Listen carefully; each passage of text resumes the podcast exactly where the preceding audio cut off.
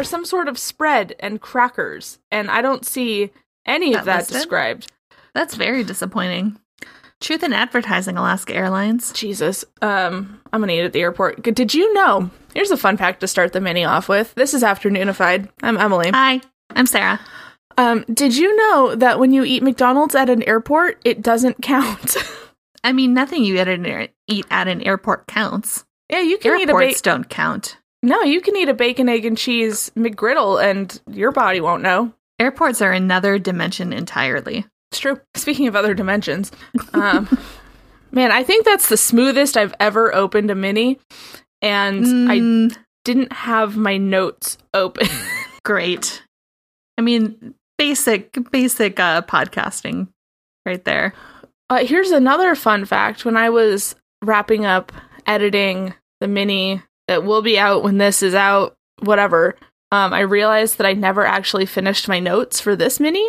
So I was listening to the playback of that mini while finishing up the And notes. writing your notes for this? yes. See, I would not be able to do that. I can't listen to music and write at the same time. Like, even instrumental music is a little bit tough. It's a a fun part of of ADHD is that you not everybody obviously, but um sometimes you work better when you have something like on the TV in the background or I have to write to instrumental music I can't do um Silence. si- I can't do silence and I can't really do stuff with with lyrics. But um it's actually harder to work when it's silent. That it, I wouldn't be able to do that, but it, like it makes sense to me that like you just need because sometimes it's like I find this too with like work or writing. It's like sometimes the boredom is what distracts me, like not having something else to Yes. focus on. Yes. Um, That's why I listen to just episodes of last podcasts that I've listened to a million times. It's not because I want to absorb something new, which is also why I'm like five episodes behind on the Adventure Zone. Uh, it's just because I want a familiar sound that I don't necessarily have to pay attention to. I have been binging all of You're Wrong About again for the same reason. It's just like I could listen to new podcasts. I have plenty in my queue, but I'm going to listen to this podcast I've already listened to before just because I like the way their voices sound. Yeah, exactly. Um, and I saw a Tumblr post on Instagram or some combination of, of social media forms being posted on one another. But it's like if I don't have external noise, then my brain makes its own noise, and brain noise is way more distracting than having the nanny on in the background. God forbid you have thoughts. Mine are just so loud, and it's like recently it's just been my brain playing Kokomo by the Beach Boys over and over again. I've been in one of those phases where I like get sucked into TikTok for like an hour. So then like my internal monologue is just like TikTok sounds over and over again. And it's so bad. Just terrible. Uh, brains are fun. Yeah, I love it. Um, but we're gonna talk about um, ectoplasm as a concept. Where where did this we talked about this. This is a definitely one where you mentioned it in a regular episode and you said we'll do a mini. um, no, actually, it was written in my. just been on the list? it's been on the list. I have I have a custom day planner, and it has a, a section for like blogging, but I use it for the podcast because what is a podcast if not a loud blog? and no, there's a brainstorming section. So every month I try to like just pull stuff from the the depths of my own mind to fill in the brainstorming section so I can put it on our, our spreadsheet. And this is one of them, and it's uh, the spooky season. So It is indeed spooky season.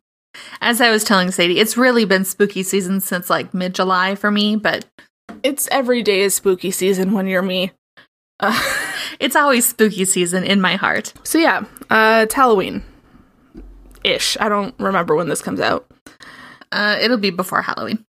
Good. Man, the passage of time is the scariest thing. I hate that we record these, and we only record like a week in advance, but I hate how it just makes time go that much faster. yeah, the, the minis get recorded like two weeks in advance, um, because how time works. But okay, so let's start with the very clinical Britannica version of what ectoplasm is. Perfect. The word ectoplasm.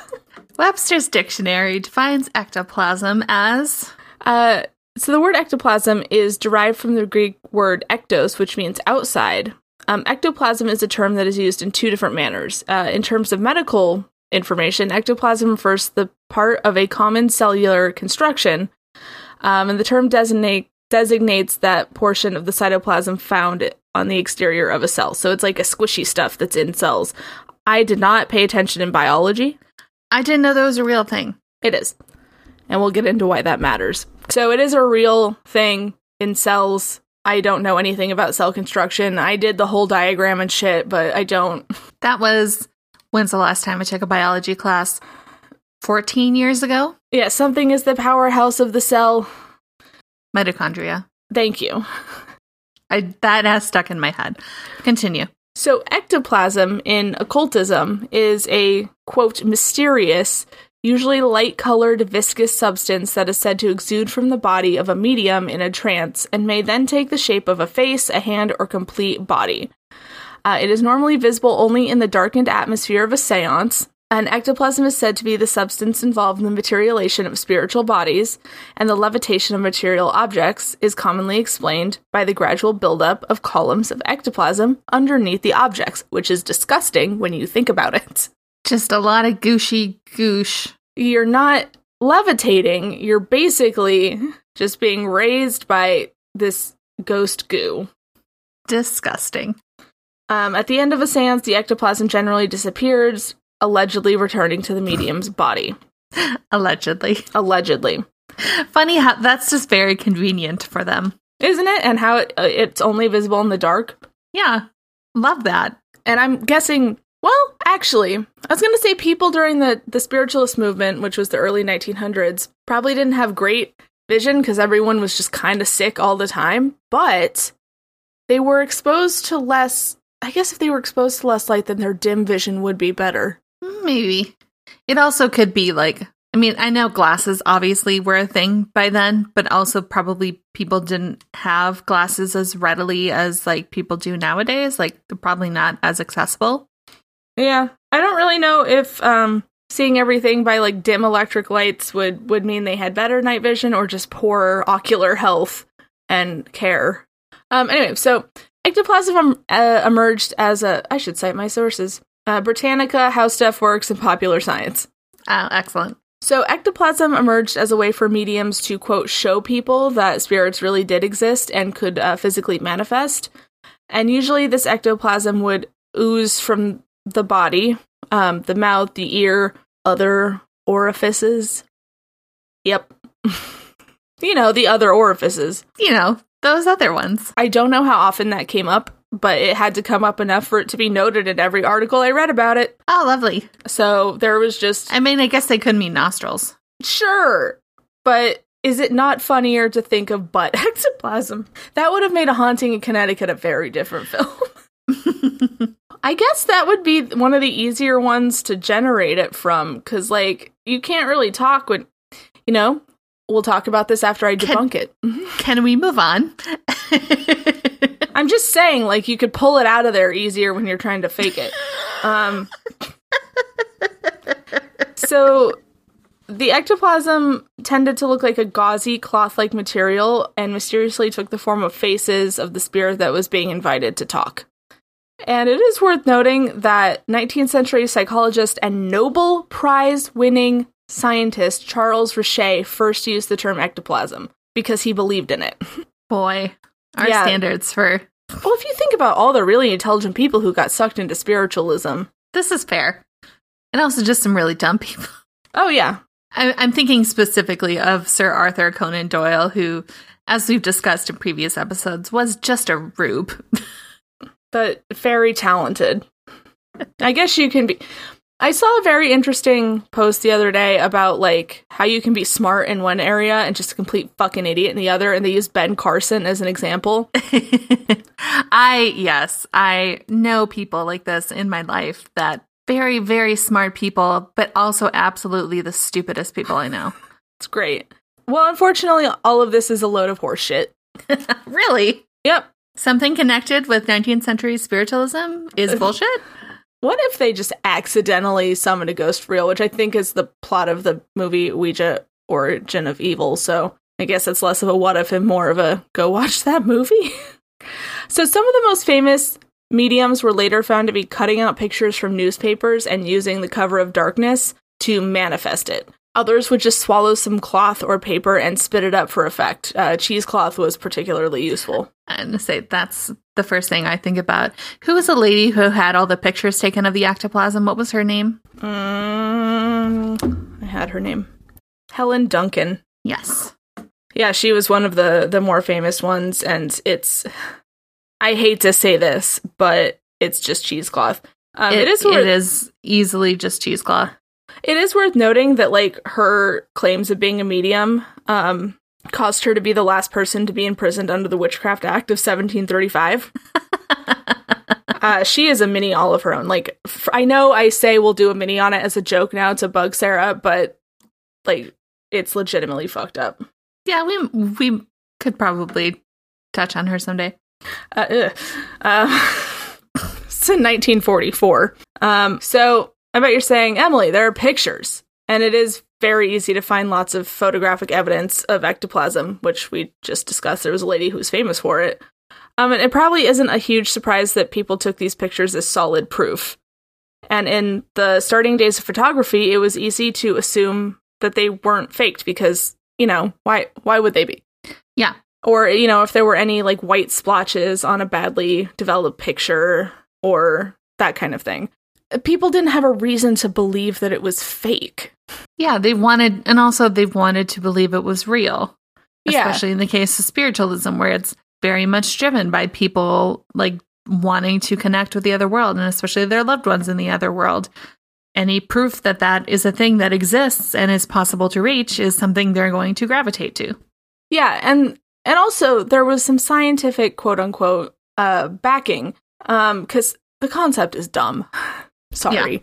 But in the mid 1800s, scientists had discovered the gelatinous substance or plasm inside plant and animal cells, which they believed to be the basis for all life on Earth. And this is the early, the mid 1800s. Okay, so the term protoplasm and by extension ectoplasm was first defined in 1835 as um sorry i completely forgot how to read i guess yeah okay so the fir- the term was first defined in 1835 and advocates of the protoplasm concept implied that cells were either fragments or containers of protoplasm.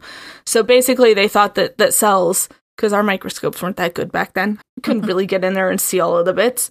Um, they thought it was just to hold this goo. The weakness of the concept was its inability to account for the origin of form structures within the cell. So, like, there are different parts of the cell, including the nucleus, which I do remember. That is indeed part of a cell. Yeah, so if the cell was just a container for this goo, like, why would it have different sections? Right. Uh, today, the term is used to mean simply the cytoplasm and nucleus. Uh, the word protoplasm is somewhat unpopular in modern biology, although the term protoplasmic streaming is constantly is commonly used to describe the movement of the cytoplasm. So, I hate that I had to get into cell biology to do this fucking mini. I did not know. I am just barely following this. I'm going to be completely honest. yeah, basically the word still exists. We just use it for something else because it's a fun word. I assume that's why. So yeah, we don't use it anymore uh, people figured out that they were faking the pictures. The concept of ectoplasm just kind of died out with the spiritualism movement um, until And now it's just a plot point in movies sometimes. man, Ghostbusters is good though. Do you ever have an ecto cooler? Maybe? What flavor is it? I was not drinking juice at the time that they were popular. I if I had ever had one, I would not remember. This was also like very what probably very early 90s. Late 80s, early 90s. Yeah. Hold on. My memory does not go back that far. I mean, it wild does, if it but it's like very uh very selective. Uh, it's tangerine flavored. Not what I expected. It's green. It was released in 1989. Okay. I assume to coincide with uh, the real Ghostbusters, the cartoon, I believe. Anyway, oh, they relaunched it in 2016. Oh, that doesn't surprise me.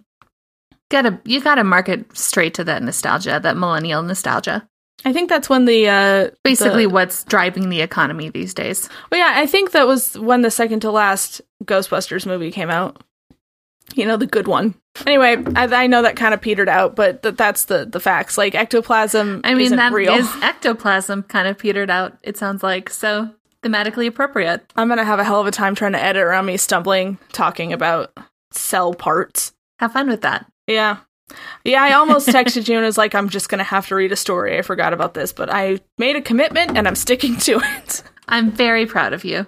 Well, anyways, guys, happy Halloween. Happy spooky Halloween.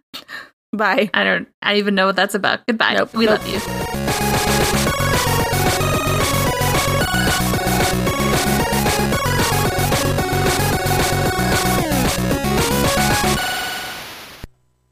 For more podcasts like the one you just listened to, go to SoBelowMedia.com.